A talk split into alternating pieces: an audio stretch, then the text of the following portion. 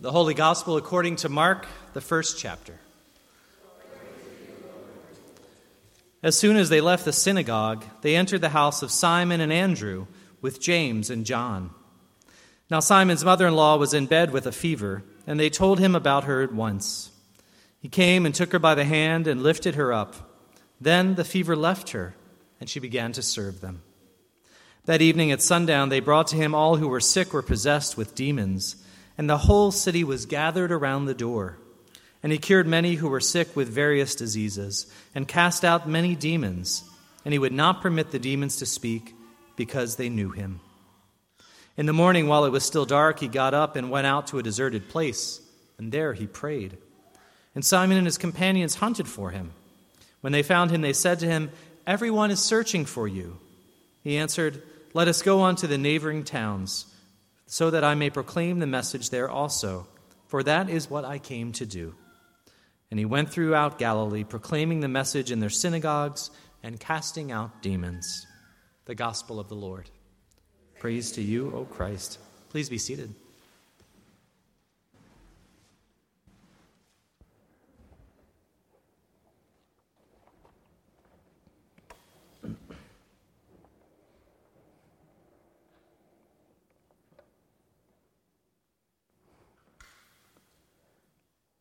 Grace and peace to you from our Lord Jesus Christ. Amen. One of the websites I read religiously, and I mean that in its fullest meaning, is a site called Post Secret. It, it began with an idea by Frank Warren uh, of a community art project way back in 2005.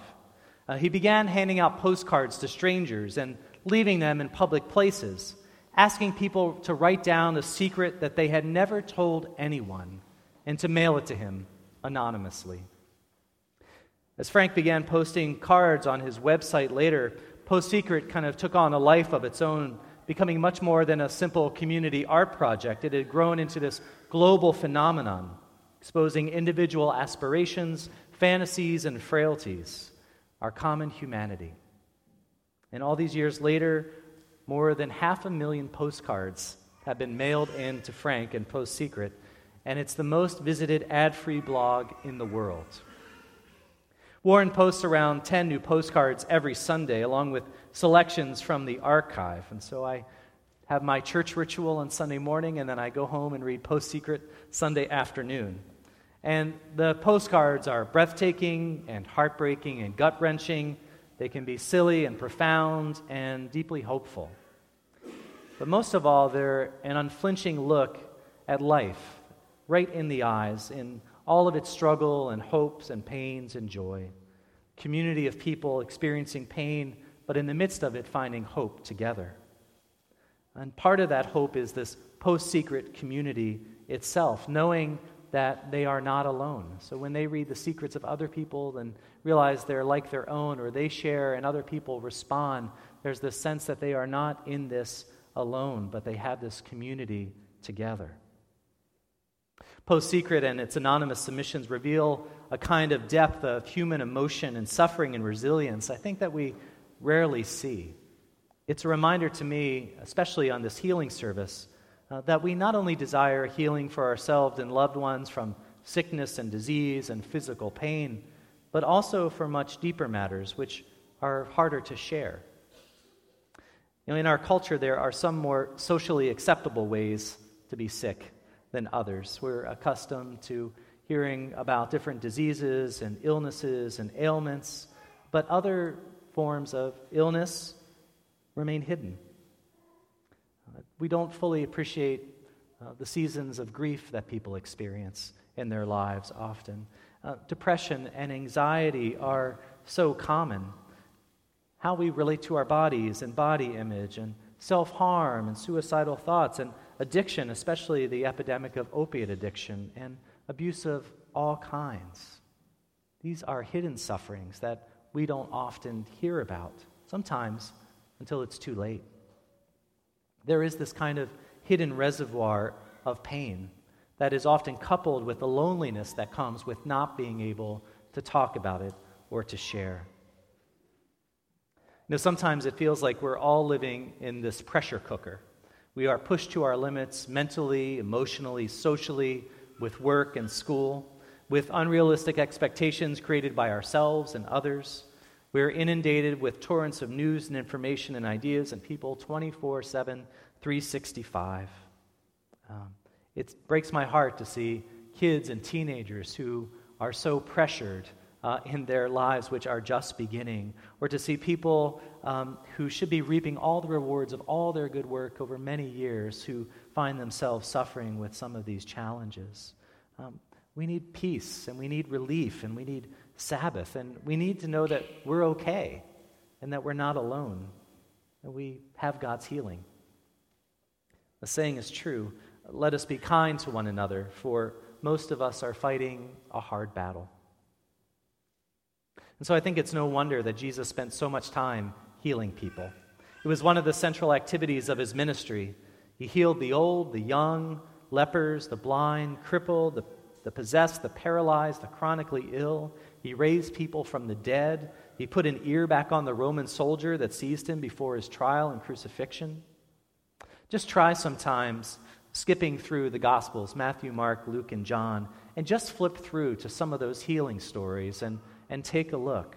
Um, they're so precious. There's, there's no big theological point, there's no mind bending parable. There's just these simple and beautiful interactions of acceptance and understanding and healing and forgiveness. And each of these healings that Jesus accomplishes are multi layered. It was never just about the presenting problem, the symptom, the eye, the ear, the hand, the leg. It was always about something deeper and also the relationships of which this person was a part. Illnesses in Jesus' time meant something more. Um, it meant something, meant being unclean and unwelcome, hidden and outcast. Being sick meant alienation and exclusion, rejection, loneliness. It hurt the individual, but it also hurt their families and their entire communities. In our gospel reading, we hear the story of the healing of uh, Simon's mother in law. She was sick with fever, and the disciples tell Jesus, and he goes over, he takes her hand, he lifts her up, and she's healed. And she immediately begins to serve them. And the scripture says that evening at sundown, they brought to him all who were sick or possessed with demons. And the whole city was gathered around the door, and he cured many who were sick with various diseases and cast out many demons. Often in these healing stories, what you find is that a healing is not just a singular moment, but it spills out and all around.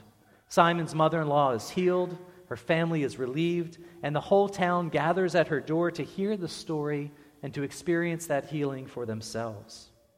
Not just the cure of a symptom, but the healing in relationships, restoration and mercy, and a new hope.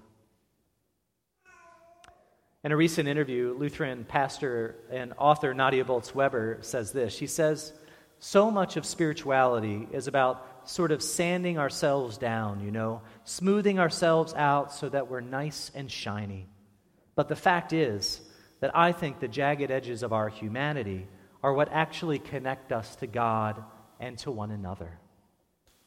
The jagged edges of our humanity are what actually connect us to God and to one another. Makes sense because that's what Jesus was drawn to. He wasn't impressed by all the people that supposedly had it all together. He was drawn to the real and authentically human with all its complications and contradictions and, yes, jagged edges. God is not repelled by our suffering, God is drawn to it.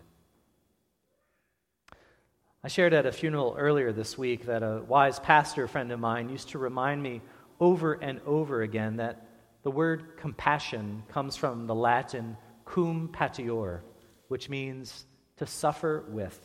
He used to say it way more than anyone should ever cite the Latin root of any word. but I understood what he was trying to get across years later. That compassion is about suffering with others. The compassion that Jesus showed, the compassion that we are called to extend, is about suffering alongside of others, to walk with them and to hold the hope when they find it hard or impossible to do. And we don't do it perfectly, and we don't have all the answers, but we can be there. And we can acknowledge no, everything is not okay, but we are here together. that's what Jesus shows us on the cross. In the cross, Jesus entered into the heart of our and the world's suffering and grief and fear and loneliness and pain. He allowed himself to be nailed to it and forever joined to us. He absorbed all of our suffering and fear and anxiety, pain, regret, sin, and hopelessness, all to the point of death. And then he rose again. And because he rose again, we too, in our imperfect ways, with all of our jagged edges, rise too. Friend shared with me this week a sign that he saw at a local cafe. It said, You are loved, massively, ferociously, unconditionally. He said, We should have that sign up in all of our churches. You are loved, massively, ferociously, unconditionally. Today, know that you are loved, every part of you. Nothing is hidden from God, and God sees it all, and God loves you all the more. Today, know that you are not alone. In your secret suffering, your quiet caring, your impatient waiting, your desperate prayers, you are not alone. Know that in the healing love and light of God, your secrets cannot imprison you. Your suffering does not define you. Your brokenness is the place that God meets you. And heed our advice today from James. Are any among you suffering? Then pray. Cheerful? Then sing. Sick? Then come. Receive prayer and anointing. Amen.